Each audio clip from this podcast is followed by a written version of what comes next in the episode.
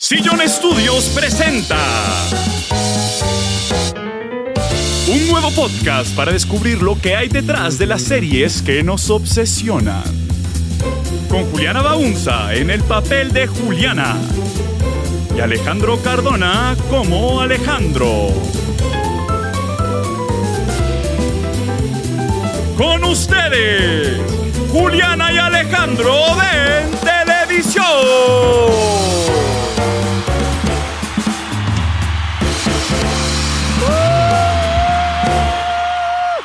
Bienvenidos a Juliana Alejandro en Televisión, un podcast en el que... ¿Qué pasa en este podcast, Tú puedes, Alejandro? tú no, puedes, no Juli. puedo, no puedo, no Hablamos de las series que habitan nuestras pantallas. puedo. ¿Cómo llegan a ellas y qué pasa una vez escapan al otro lado? Muy ¡Oh, my God! Soy la mejor. bien. Te Soy la aprendiste mejor. dos tercios. Soy la mejor. Quizás antes de que se acabe la temporada te vas a saber Soy todo. la mejor podcast host. Yo soy Alejandro Cardona Y yo soy Juliana Baunza. y Juliana hoy he preparado un episodio que me llevó a los pozos más profundos de la desesperanza Uh, y de vuelta. uh, veo que tienes un tratado. Imprimiste aproximadamente 70 páginas Eso es correcto. que tienes en tus manos. Y quiero empezar con una pequeña historia Ah, me encanta. de una mujer que se llamaba Ok. Venetia Scott. ¿Benicia como Benicio del Toro, pero Benicia? Eh, no, se escribe como Venecia, pero con T. Ah. Venetia. Ya, Venetia. Y Venetia Scott aparece en la primera temporada de una pequeña serie, un docudrama llamado The Crown. Though it would help if we could decide here and now on your name. Uh, that is, the name you will take as queen. Let's not overcomplicate matters unnecessarily. My name is Elizabeth. The Crown, para Ujú. quienes no la conozcan, es una serie que retrata los eventos de la vida de la familia real inglesa, desde la boda de la princesa Elizabeth al príncipe Philip en 1947 hasta más o menos 1997 en la quinta temporada y la próxima, la sexta temporada, va a entrarse como ya en básicamente en los años 2000, en la historia muy reciente de la familia. Y esta serie fue creada por Peter Morgan, un dramaturgo inglés que la escribe toda solito. Él escribe todos los episodios de esta vaina. De eso hablamos un poco en el episodio de Showrunners, de como el método de escritura de él y por qué se encierra a escribir toda esta vaina solo, Sí, porque es británico y eso es sí, como lo que ellos hacen. básicamente. Pero entonces me quiero enfocar en un personaje particular que aparece en el cuarto episodio de la primera temporada llamado Acto de Dios Ok. o Act of God. O sea, es un personaje real, pero aparece en la serie. O es una persona que trabajó en la serie. Eh, no, Benicia Scott es una persona que aparece en la serie. Ok, ok. O sea, no es una persona de la producción. Ya, ya. La historia de Benicia Scott es la siguiente.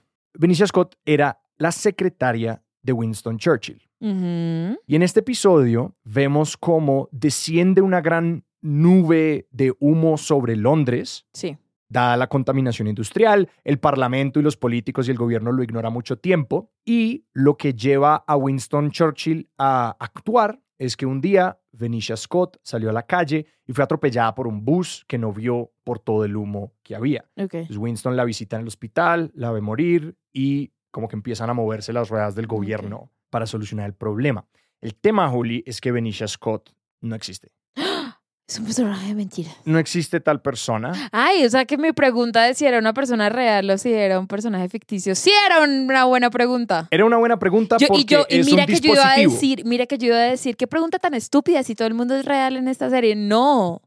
Absolutamente no. Oh my Si God. tú googleas Benicia Scott, así inocentemente, el primer resultado es un encabezado que dice, ¿existió realmente Benicia Scott? Pues no te lo dice, pero no, no existió. El segundo es un wiki que te cuenta la vida de Benicia Scott como si fuera verdad. Mm, Y es un wiki de ficción histórica. mm. Y solamente porque yo estoy demente y le tengo miedo a la inteligencia Mm. artificial, le pregunté a Bard, la inteligencia artificial de Google, si Winston Churchill tuvo una eh, secretaria que murió atropellada por un bus y me dijo que sí. Y le pregunté a Bing simplemente quién era Benicia Scott y me dio la versión del wiki histórico falso. Entonces, como que estos resultados, como que pese al fact-checking que se le ha hecho a todo esto, han ya entrado en el Internet. Y Ah. para mí eso simplemente sirve como una metáfora Mm. de las inexactitudes de las que están llenos estos docudramas, Ah. que poco a poco atacan como nuestra noción de la realidad y que Mm. toman temas que son presumiblemente no importantes, pero que básicamente desbalancean la línea entre los hechos y la ficción Y para eso, Juliana, quiero hablar de una serie documental que a mí me parece extremadamente importante. ¿Cuál? Es una serie documental que lleva 24 temporadas este año y se llama Ancient Aliens. Ah, claro. Aliens. What the local legend of Stonehenge talks about is that those big stones were transported by way of levitation.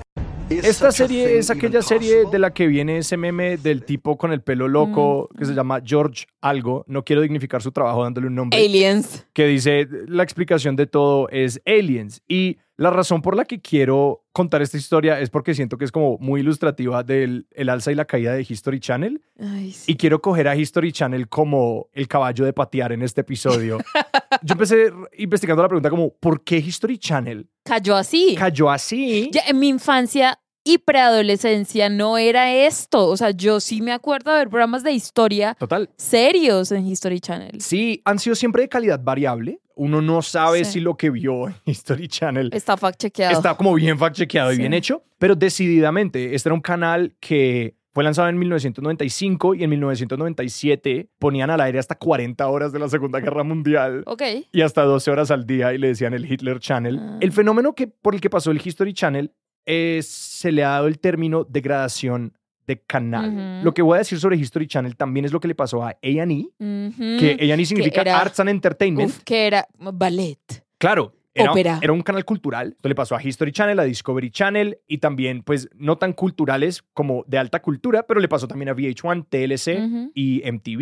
Y es que son canales que empiezan con nicho, con alguna aspiración cultural o artística y en el proceso de aumentar ganancias, Mm. lo que se dieron cuenta era de que un programa hecho muy barato generaba mayores márgenes pese a atraer a un menor público. Ya. Porque aunque el ingreso era menor, el costo era más bajo y es más fácil bajar costos que aumentar calidad. Entonces es más fácil hacer muchos programas baratos. Exactamente. Hashtag economía. La gran lección de esto es que los canales y las productoras pueden generar ganancias sin generar valor. Es decir, cuando uno lo mira desde el punto de vista cuando hablas de económico, valor cultural. valor social, Sí, valor sí. político, valor cultural, valor artístico o incluso valor de entretenimiento. Como que quizás el valor de entretenimiento es el único que preservan. Entonces ahora sí, Juli, cabemos un poquito más profundo con The Crown. Me enfoqué en The Crown porque creo que es como el más grande de estos dramas y creo que encapsula muchas de las cosas que están pasando en distintos docudramas que están saliendo ahorita de los que ya hablaremos. Y quiero empezar, Juliana, por mi lista de mentiras favoritas de The Crown. Ah, me encanta. El príncipe Philip no salvó a la reina Elizabeth de un elefante enojado cuando estaban en Kenia. No hay ninguna evidencia de que el príncipe Philip pidiera no arrodillarse ante Elizabeth cuando fuera coronada. La respuesta de Margaret Thatcher a la invasión argentina a las Islas Malvinas no se vio afectada por la desaparición de su hijo en el desierto del Sahara. Esos eventos ocurrieron en meses completamente distintos del mismo año. El periodista John Armstrong nunca entrevistó a la princesa Alice, principalmente porque el periodista John Armstrong nunca existió. No hay ninguna evidencia de que la princesa Margaret tuviera un intenso de suicidio. Margaret Thatcher nunca le pidió a Elizabeth que disolviera el parlamento para evitar que la removieran como ministra. No hay ninguna evidencia de que el príncipe Carlos discutiera la abdicación de su mamá con nadie más, mucho menos con el primer ministro John Major, que en la vida real se quejó públicamente por la invención de estos hechos en la más reciente temporada de la serie. Y esta quinta temporada, y esto parece ser una tendencia con muchos de estos programas, es la que ha puesto a los creadores de The Crown en las aguas más calientes porque se acercan más y más al momento presente. Justo hace poquito estaba hablando de esta serie y hablaba de por qué las primeras temporadas son las que más me gustan y las últimas no tanto, precisamente porque de las primeras no conozco la historia también. En cambio de las últimas pues ya me lo sé. Entonces como que me cuentan el chisme y dice como, "Mm, esto no es como tan cierto, ¿no? En cambio de las primeras temporadas podía meterme los dedos en la boca porque no tengo ni la menor idea de nada de lo que me estaban contando. Claro, hay otro fenómeno también, es que simplemente la historia más reciente está más protegida, como que Mm, del, del mm. pasado hay más personas que pues han dejado un registro histórico un poquito más robusto, las cartas que van saliendo, los libros que van saliendo, hay más tiempo de reflexión, de mirar Sí. al pasado y también hay algo por decirse de que, pues sí, la ligera ficcionalización de la historia pasada no es tan grave como la historia presente presente, se hace más y más relevante representar bien la historia entre más nos acercamos al momento presente, Sí. porque se acerca más y más al periodismo. se siente raro, se siente como medio incómodo de ver. Me siento mucho más cómoda pensando en una conversación ficticia entre Elizabeth y su papá de la que no tenemos registro ni forma de saber qué ocurrió. Eh, cuando ella estaba chiquita, todo bien, pero me incomoda mucho más ver conversaciones ficticias y supuestas que tuvo Lady D con la reina, porque es más reciente. Sí, hay precisamente un artículo del New Statesman, que es una publicación británica, que también habla como de cuál es el punto, cuál es la misión, cuál es la necesidad de estas cosas. Porque, por ejemplo, en el tema de la princesa Diana, que es una mujer que uno podría argumentar que fue asesinada por los medios de comunicación, como Mm, que por el gran sí. aparato que eran, o sea, literalmente ella se chocó porque estaba en un carro que estaba intentando Mm. evadir una serie de motociclistas que eran paparazzi, que simplemente recrean los momentos de, por ejemplo, la entrevista de Panorama, Mm. que la entrevista de Panorama fue una entrevista como famosamente abusiva y que se acercó a Diana a través de métodos como increíblemente cuestionables y Sí. malas prácticas periodísticas y esencialmente recrean todo tal cual Sí, y no ofrecen como ninguna controversia Mm. sobre el hecho de estar retratando la misma realidad de la misma manera como fue originalmente retratada y que sabemos fue tan problemática. no, incluso cuando algunas series intentan problematizar lo que están retratando, eso también puede ser problemático. O sea, como que se me viene a la cabeza una serie como Pam y Tommy, que es una serie que cuenta la historia de Pamela Anderson y Tommy Lee, que tuvieron una relación súper, eh, pues como tóxica y, en, y paila. Y en esa serie cuentan la historia de cómo un man, que es Seth Rogen en la serie, se robó una cinta de video que ellos grabaron mientras estaban casados en su luna de miel en un yate, una cinta de video eh, teniendo sexo y él se robó esa- ese video y lo vendió y los hizo circular por el mundo, que es una violación a la privacidad de Pamela Anderson y es un acoso sexual horrible y es una cosa que a ella la traumatizó muchísimo. Y ella contó cuando salió la serie y la serie problematiza eso, o sea, la serie no muestra esto como jaja, qué divertido fue, no, lo muestra como lo traumático y horrible que fue para ella y como que intenta reivindicar a Pamela como no la tonta rubia que siempre pensamos que eran los 90, Sí. pero la verdadera Pamela Anderson dijo cuando salió la serie, yo no quería, a mí nadie me preguntó si yo quería que saliera esta serie y me siento completamente violada una vez más. Sí. O sea, como por qué están otra vez recreando esto que fue el episodio más traumático de mi vida, no más. Y es una situación que viven los sujetos de estos Mm. docudramas como una y otra y otra vez. Otra serie que tuvo esta crítica es Monster, que es un docudrama sobre Jeffrey Dahmer, que fue un asesino en serie, y las víctimas, tras la salida de Monster, salieron básicamente con la misma queja, como esto es retraumatizante, a mí no me consultaron, esto está haciéndome un montón de daño. Y este es un punto muy interesante porque, por ejemplo, me topé con varios artículos, como que la mayoría de los artículos se enfocaban en una de dos cosas, licencia creativa y la posible amenaza de las demandas por difamación. Entonces, por el primer lado, básicamente se hablaba de que cualquier creación de un estándar legal o una, como incluso de mejores prácticas, pues genera una limitación para los creadores que quieren hacer algo con la serie. Y yo entiendo eso absolutamente cuando uno lo ve desde el lente de las personas que tienen poder. Porque es muy interesante cuando uno lo mira hacia la familia británica, que uno podría decir, bueno, tienen un montón de poder. Pero también uno podría preguntar, ¿lo tienen? Como que realmente ellos controlan su propia historia. Una mujer como Pamela Anderson, la podríamos percibir como poderosa, pero en realidad tiene o ella jamás ha tenido poder sobre cómo es retratada en los medios de comunicación.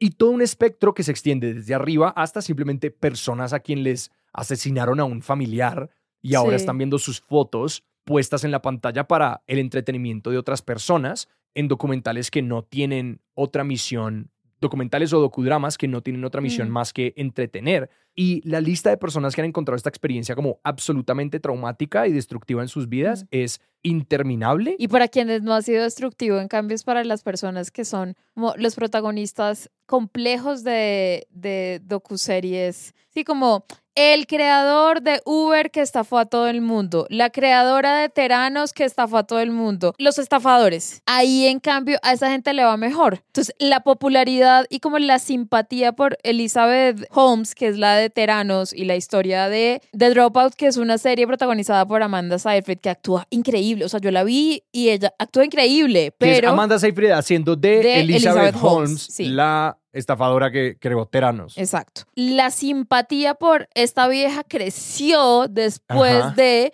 la serie. Como que la gente decía, ah, o sea, sí, es, es una estafadora, cagada, pero ah, no está mala. Así como, Ajá. ah, it's okay. Hay un efecto de la subjetividad que simplemente nos lleva a simpatizar con las personas. Claro. La razón por la que Tony Soprano y Walter White nos hacen sentir incómodos, porque vivir en los zapatos de alguien, a nosotros simplemente estamos programados para empatizar con ese tipo de perspectivas. A mí lo, de lo que me habla es como de el absoluto agnosticismo en términos de misiones Mm, cuando pasan estas cosas, porque hay una pieza en Vulture que habla sobre básicamente cómo se ha convertido en una carrera armamentista sí. la creación de documentales y docudramas. Mm, Y algo que está empezando a suceder es, primero los dos mundos se están convirtiendo en un continuo. Que es muy distinto ser un doc- una docuserie o una serie documental. Mira que ya no tanto. Solía ser. Sí, es como- solía ser distinto hacer The Crown a hacer un documental sobre la corona inglesa. Sí, Ya ahora las líneas se están desdibujando. hay unas prácticas como absolutamente aterradoras ocurriendo en muchas productoras. Por ejemplo, en una de estas entrevistas, un productor de documentales se jactaba de lograr producir un documental en 10 semanas,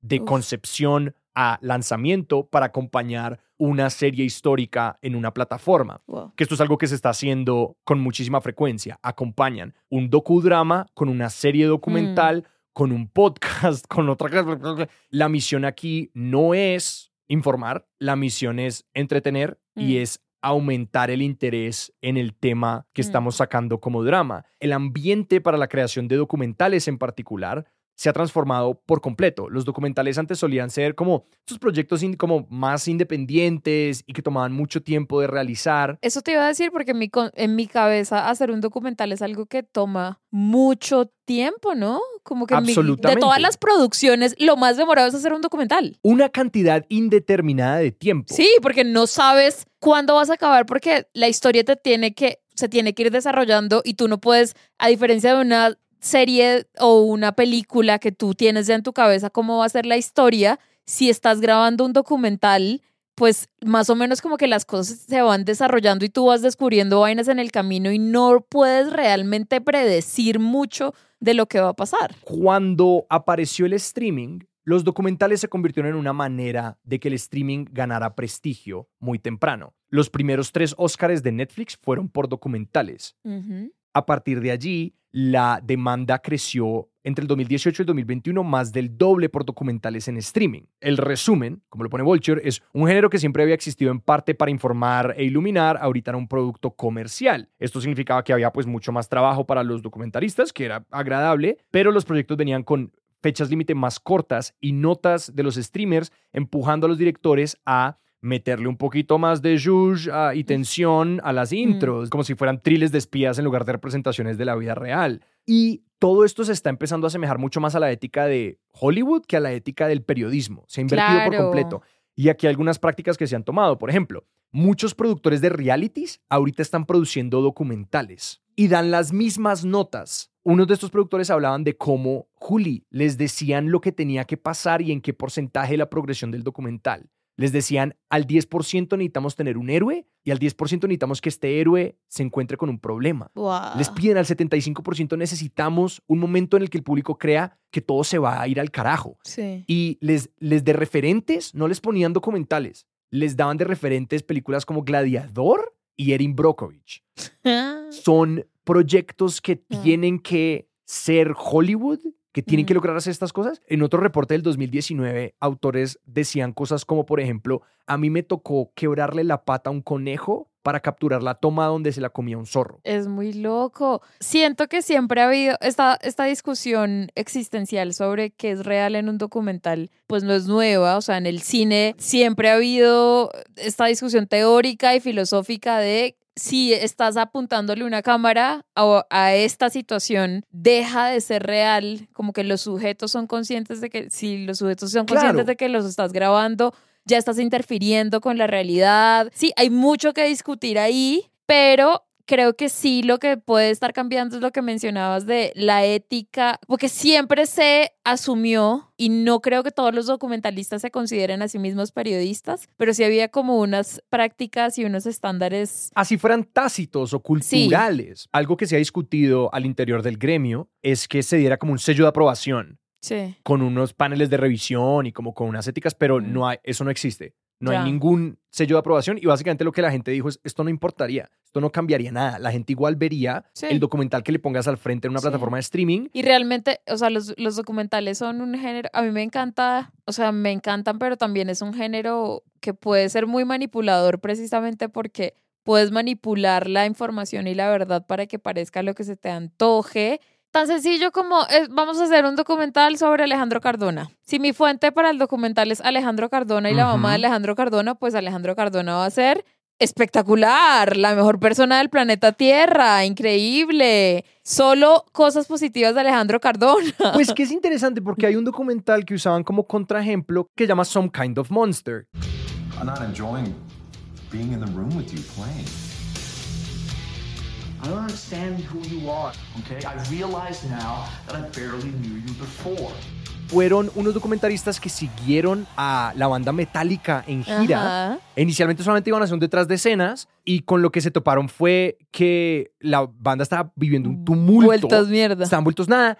Y básicamente simplemente los siguieron y dieron con un gran documental. Sí. Pero pues, ¿qué fue lo que pasó? Yo le dijeron a Metallica, ¿ustedes nos dejan a nosotros controlar esta historia o esta historia no va a salir? Pero ahí ellos tenían una cosa que era esta libertad de grabemos lo que pase y miramos a ver cuándo acabamos. No era como, bueno, tenemos que grabar y en el concierto número dos ya tiene que haberse establecido el conflicto. que es muy contrario a muchos de los documentales que se están haciendo ahorita con celebridades, que eh, les ofrecen 10 millones de dólares, 20 millones de dólares, 30 millones de dólares por los derechos exclusivos de hacer un documental con ellos. ¿A cambio de qué? Mm. Total control. O sea, las celebridades no hacen esto sin tener completo control de los productos finales. Y por ejemplo, el documental de Harry y Meghan Sí, es una coproducción Claro, con con ellos. Uno pierde fe en la realidad sí. un ejemplo que puede que sea un poquito desconexo, pero que a mí me produjo esa misma sensación de, como chicos, ¿por qué? ¿Cómo por qué? Sí, Yo había confiado en ustedes. Hassan Minaj,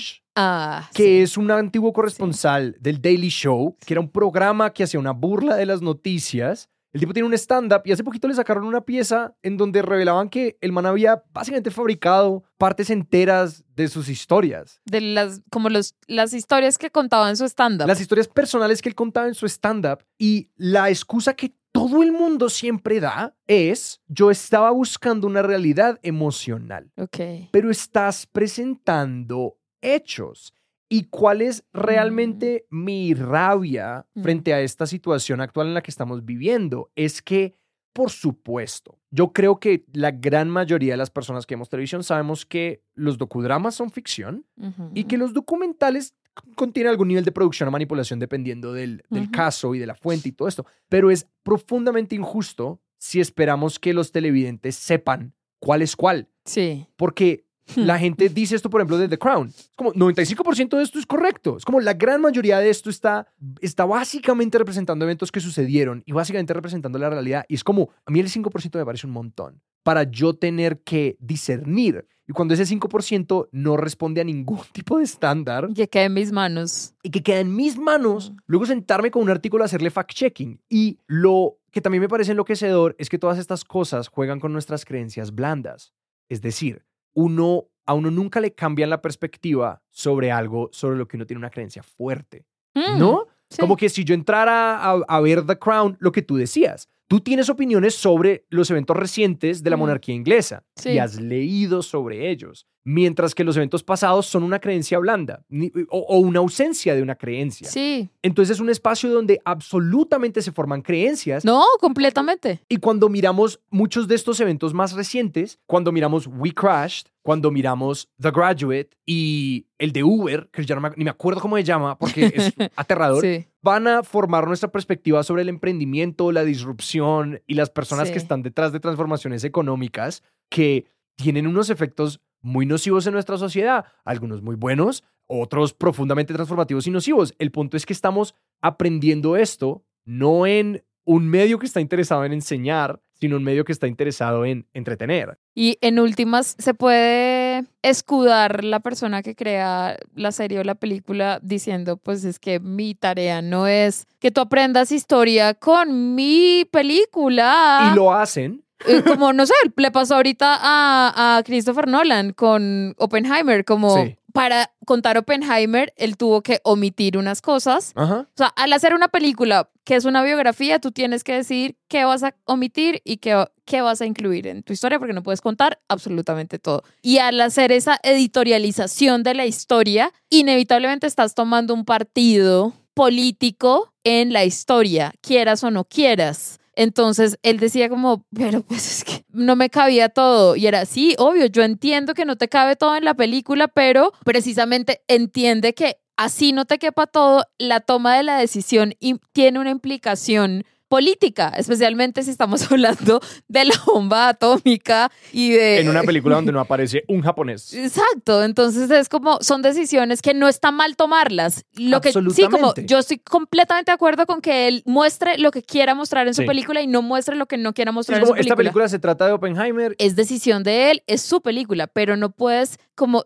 tener tu pastel y comértelo también. Exactamente. como decir, tomo esta decisión, pero no voy a, yo no me hago responsable de las implicaciones de esta decisión. A mí lo que más me alarmó en esta conversación es como lo poco que ocurre. Porque entre Mm. más empecé a entrar a todos los docudramas, nadie hablaba sobre su relación con la realidad. What? Interesaba Juli más que nada en dos respectos. En, o sea, me- había como algunos artículos que medio mencionaban como el valor periodístico o, el- o simplemente Sí. el hecho de estas Como la preocupación por Sí, nadie sí. se preocupa por la realidad. Sí, absolutamente, como que eso no importa. Parecen haber únicamente dos tendencias a las que estos docudramas tienen que responder, o incluso los documentales. Para hablar de la primera, quiero hablar de otra docuserie que se llama Winning Time. I don't care who you are. If you're a human being with two eyes and a heart, this game, this industry makes you feel good. Esta serie habla de el equipo de baloncesto de los Lakers de 1980s y una de las quejas provino de uno de los jugadores de los Lakers que se llama Karim Abdul-Jabbar, de unos momentos donde mostraban a mujeres intentándose sexualizar en la oficina para avanzar y Karim se quejaba porque decía como esto es absolutamente degradante, esto nunca pasó Ok. y lo único que están intentando hacer es obedecer a la conversación que está pasando en este momento Ya. Sobre la sexualización de las mujeres en los lugares de trabajo, que es como, sí, es una conversación perfectamente válida, pero ¿por qué no la meten a nosotros en la oficina de los Lakers en los 80s? El tipo dice como, yo nunca vi esto pasar, ¿cuál es su evidencia de que esto pasó? Esto simplemente es una ficción y esto es muy dañino. Mm, Y para hablar de la otra métrica que parece importar, quiero hablar de otra serie que se llama When They See Us. Every black male who was in the park last night is a suspect. I need all of them.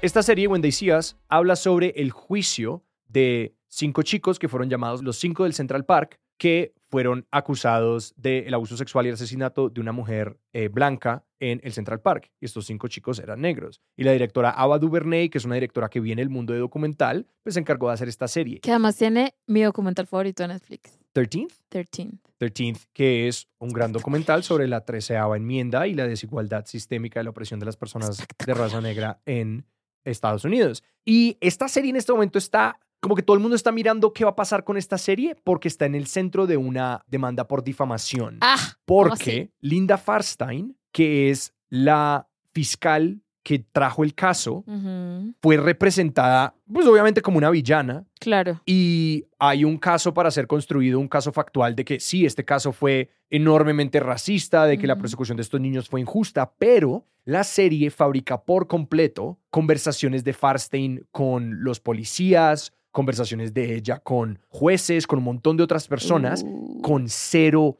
evidencia y las consecuencias en la vida de esta mujer, más allá de que ustedes crean que las merezca o no, porque sé que esta, esto es un personaje súper odiado por muchas personas antes y después de esta serie de, de docudrama. Ella perdió su trabajo, fue removida de múltiples como juntas de empresas. Básicamente esto tuvo como unos efectos muy marcados sobre su vida y ya tiene un caso muy sólido de que estas personas fabricaron una serie de hechos que llevaron a que ella perdiera toda su situación económica. mm.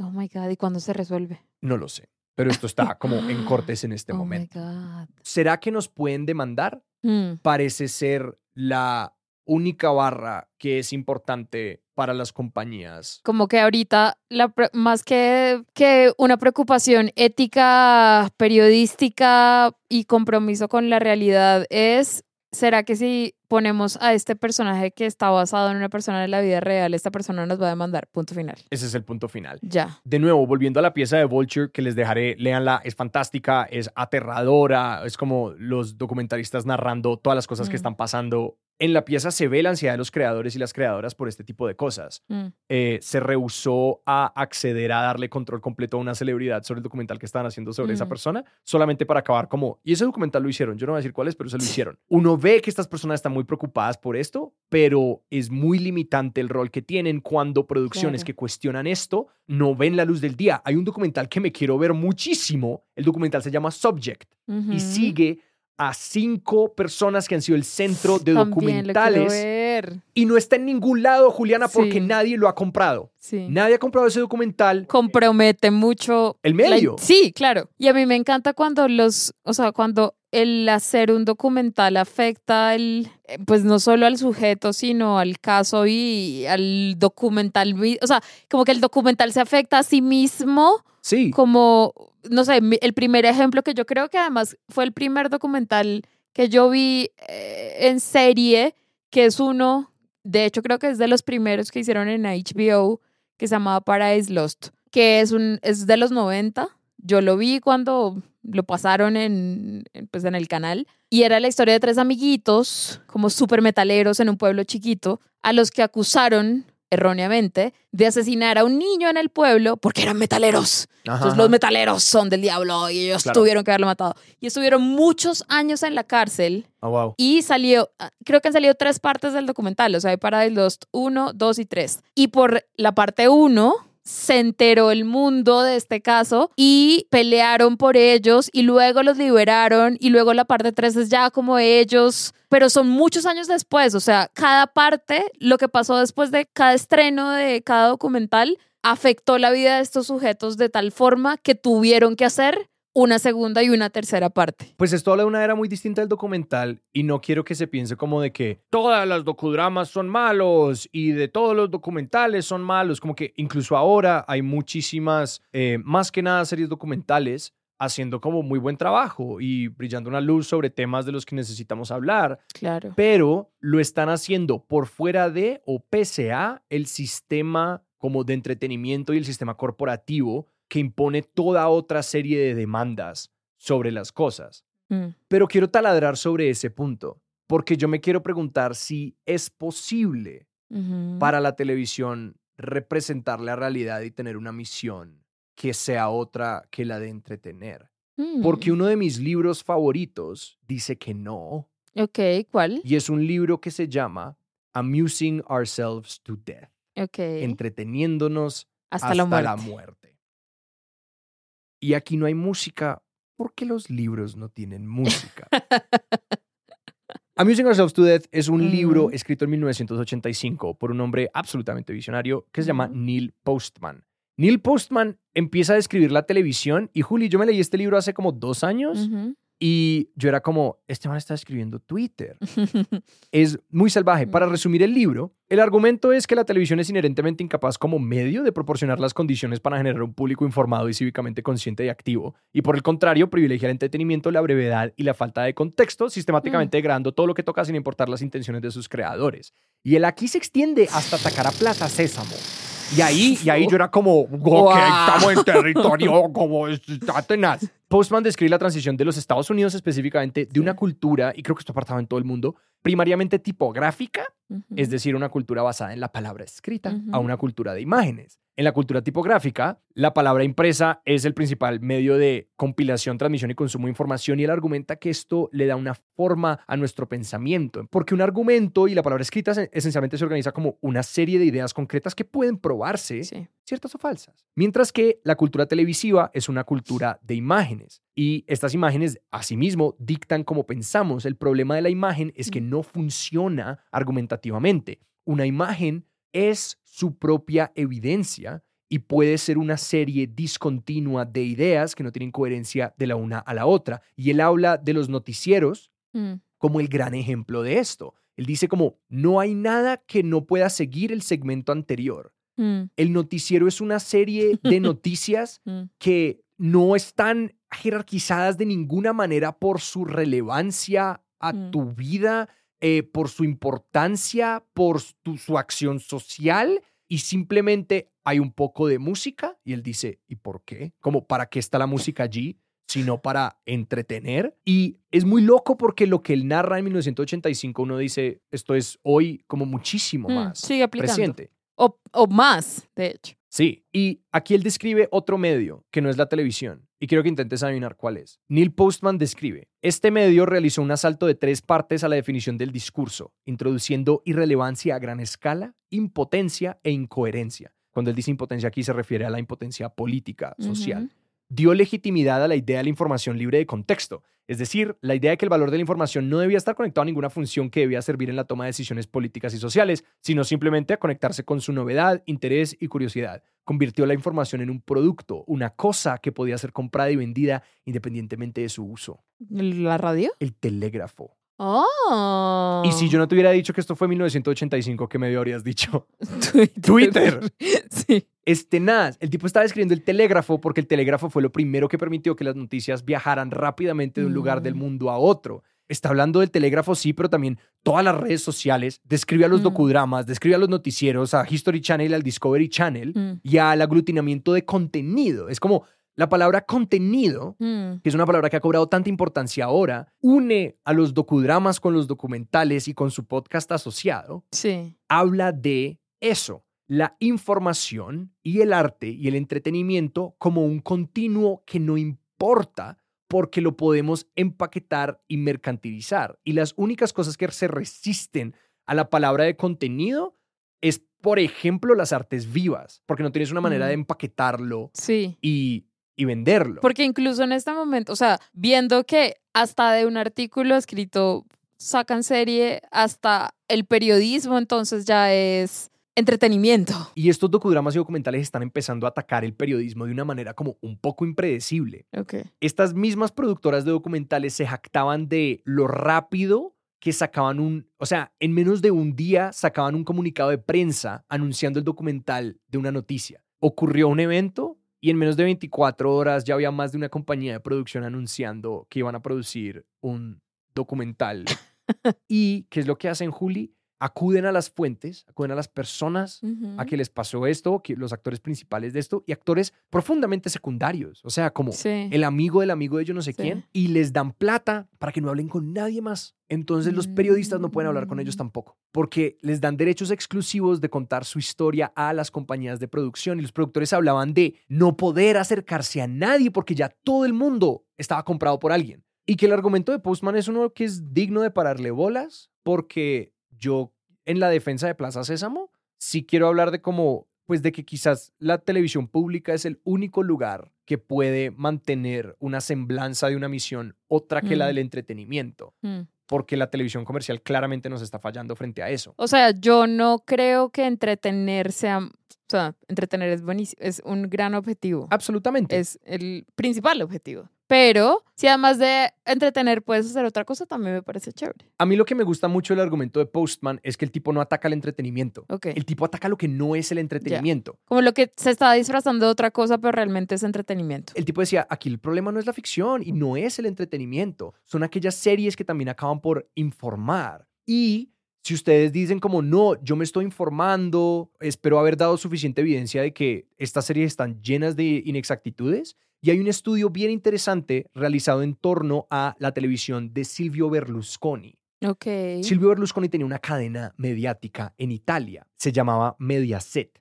Uh. Y uno de los grandes argumentos de esto es como, el problema no es tanto que estemos viendo televisión, es que la televisión esté ocupando el espacio que deberían ocupar otras cosas, que esté empezando a comerse el periodismo. No sé cuántos de nosotros hemos visto más documentales que leído piezas periodísticas reportando Mm. un evento y que recibimos las noticias también a partir del noticiero. Y es como, Mm. la palabra escrita realmente está como bajo ataque, porque nos esperamos a que salga, o sea, ¿cuántas veces no hemos pensado como voy a esperar a que salga el documental, voy a esperar a que salga el, do- el drama Sí. de esta serie. O nos emocionamos porque es como, ahora voy a conocer estos eventos. Pero ¿para qué? Para canjearlos como una moneda social Sí. y para simplemente disfrutarlos. Mediaset, la compañía de Silvio Berlusconi, se especializaba en programas de concurso y no tenía casi ningún contenido educativo. Ok.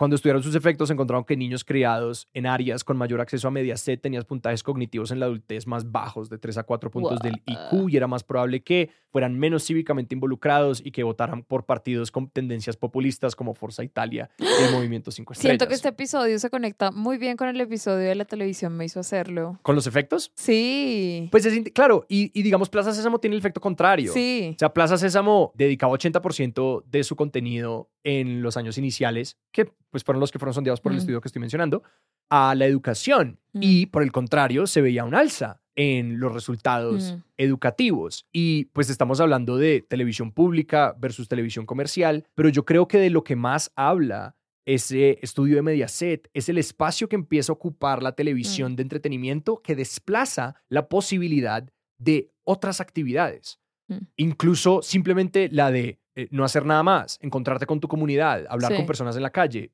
leer un libro, escuchar la radio. Sí, no, no es ver otra cosa en la televisión que sí te informe, sino salir a la calle o irte a una biblioteca a leer. Y la tendencia que Postman identifica en su libro solamente se ha acelerado hacia como todo es entretenimiento. Cuando tú facto, como cuando metes dentro de esa ecuación las redes sociales, es como todo Mm. necesita ser consumido como entretenimiento todo el tiempo y ahora estamos nosotros invitados a considerar nuestras vidas entretenimiento. Sí.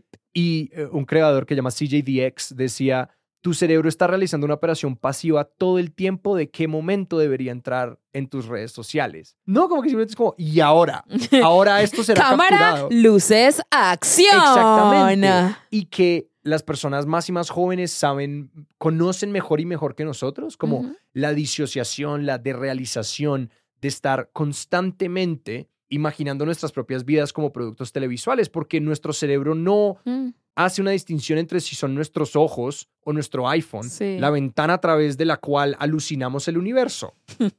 Para de nuevo citar a CJDX, todo ahora tiene que ser entretenimiento. Yo no me siento para nada por encima de esto. Si una crónica no es buena, yo no la leo. Sí, sí, si un sí. libro de no ficción no está bien escrito, yo no lo leo. Mm. La barra no es si es importante para mí, es si me entretiene y no si esto Mm. puede tener una utilidad en mi vida. No, muchas veces yo los que leo son o porque se ganó el Pulitzer y si se ganó el Pulitzer ya alguna compañía productora compró los derechos para hacerle una película sí, sí, o una serie, entonces ahí es que yo digo, ay, lo voy a leer antes de que salga la serie para saber de qué se va a tratar esta vaina, entonces caigo 100% en el juego. The Atlantic tiene un artículo que se llama El alza de la, del, del must read TV, de la televisión que debe ser leída. Y es que ahora más y más los agentes literarios están considerando la posibilidad de las adaptaciones a la hora de considerar obras de ficción que se hacen como libros. Ya la gente está teniendo esa conversación sin haber escrito el libro. Ajá. Le están diciendo como esto nos gusta porque esto luego podría adaptarse a ser un programa de televisión o una película. Obviamente, si tienes posibilidad de convertir lo que estás escribiendo en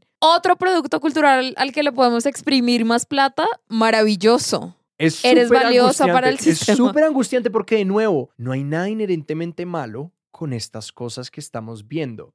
El problema es de qué nos estamos perdiendo. Mm. ¿Qué es lo que estamos desplazando? Como cuál es el documental que nos estamos perdiendo de ver porque no le dieron presupuesto, porque de pronto se demoran cinco años grabándolo y nadie quiere darle plata ahorita a alguien para que grabe cinco años un documental. Nadie lo va a financiar. Simplemente son ideas que no están siendo financiadas. Es como que siempre es como, es una muerte muy silenciosa Mm. porque no están asesinando nada que está ocurriendo. Sí, es como lo que está dejando de no ocurrir. podemos probar nada de esto. Y Juliana, quiero acabar para romper Más deprimente. todas las para romper todas las tendencias de Julián Alejandro de televisión, me esforcé por acabar con dos cosas que a mí me dan fe.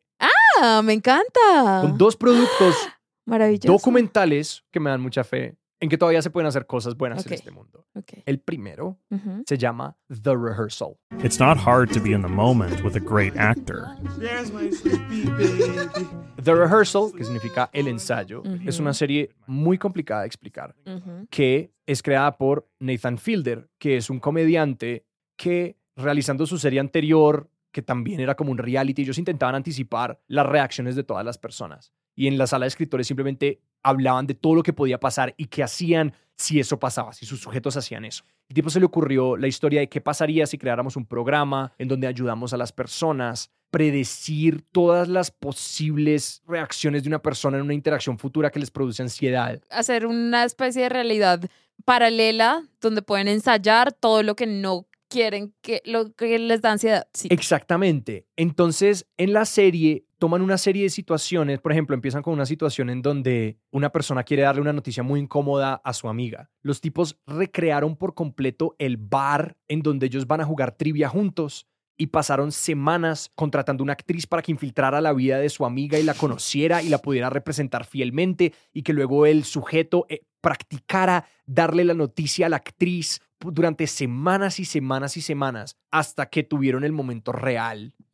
y pudieron recrear esa situación. Y a partir de ahí la serie solamente se vuelve más rara. Nathan intenta ayudar a una mujer a recrear la maternidad durante semanas y usan actores infantiles y bebés robóticos y luego él empieza a infiltrar la vida de los actores que él intenta empezar a entrenar para contratar para el show. O sea, el show se va muy lejos. Y a mí lo que me gusta del show es que hay un momento en el que el show se vuelve incómodo porque muestran el daño que hicieron y el potencial daño psicológico que tuvo la serie en una de las personas que participó, no en uno de los sujetos, como, sino en uno de los actores, una de las personas que Mm, estaba No del uno de los que está ensayando, sino Una persona que estaba, era parte de la producción y que por razones psicológicas, como que se vuelve una conversación súper incómoda de qué es lo que está pasando.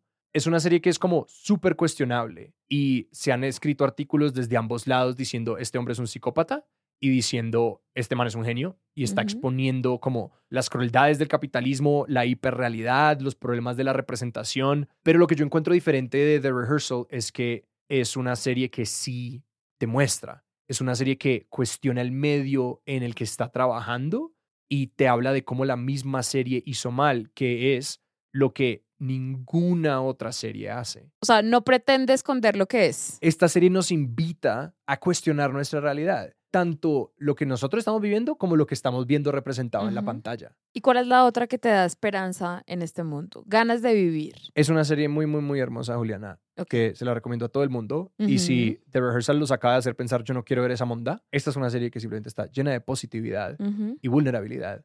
Y se llama How to with John Wilson.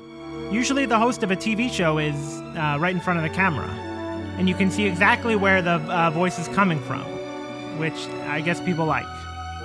But in my show, you never really see the host. And that's because I'm actually behind the camera the whole time, uh, filming everything you see. How to with John Wilson es una serie, de hecho, co-creada y, y producida por Nathan Fielder también, que se basa como en los videos instructivos del internet, como Buenísimo. cómo hacer pasta. Y a lo que lo llevan es a una serie de, de lo que yo llamaría videoensayos, Mm, muy personales. Sí, eso iba a decir, porque si dices como es una serie de documentales, me suena que es algo largo y harto, pero no, cada episodio es cortico Sí. y en cada episodio te enseñan a hacer algo, en Supuestamente. teoría, pero no, no, no es así. Sí, o sea, cómo, el, el episodio de cómo cocinar risotto es en realidad un episodio sobre cómo usar la comida para conectarse con otra persona en tu vida. es hermoso. Cómo descartar baterías es un episodio de cómo deshacernos de los desechos tóxicos literales y metafóricos que no podemos ni destruir ni sostener en Mm. nuestras propias vidas. Y a mí lo que me parece interesante de ese programa es que pues utiliza la narración personal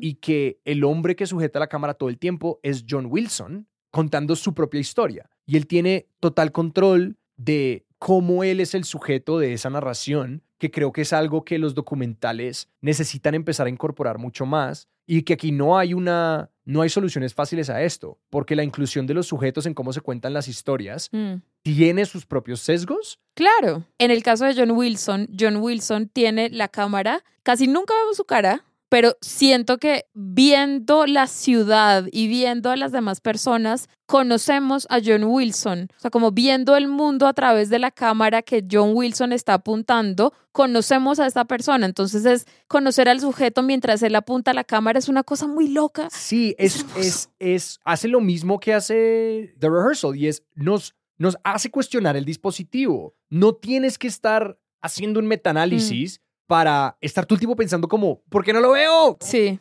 El gran problema de los docudramas y los documentales y estos documentales que se empiezan a parecer más y más a Hollywood es que nos quieren hacer que suspendamos nuestra incredulidad. Quieren que nos perdamos en la narración y quieren que pues, nos olvidemos de que estamos viendo algo que fue construido.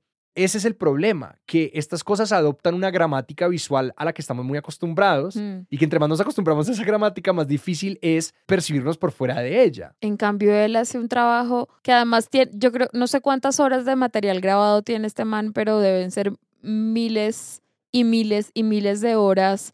Y el trabajo que hace de elegir la imagen precisa en el momento preciso que está diciendo una palabra es muy chistoso o muy conmovedor. Ajá. O sea, puede ser muchas cosas al mismo tiempo. A mí me cuesta mucho describir esta serie y cuando la vi para recomendarla me costaba mucho definir qué era, Ajá. porque siento que es muchas cosas al mismo tiempo, pero sobre todo es la realidad. Es muy deprimente cuestionar tanto la capacidad del de un medio que uno ama y un medio con el que uno ha crecido y un Mm. medio que no se va a ir a ningún lado. Mm.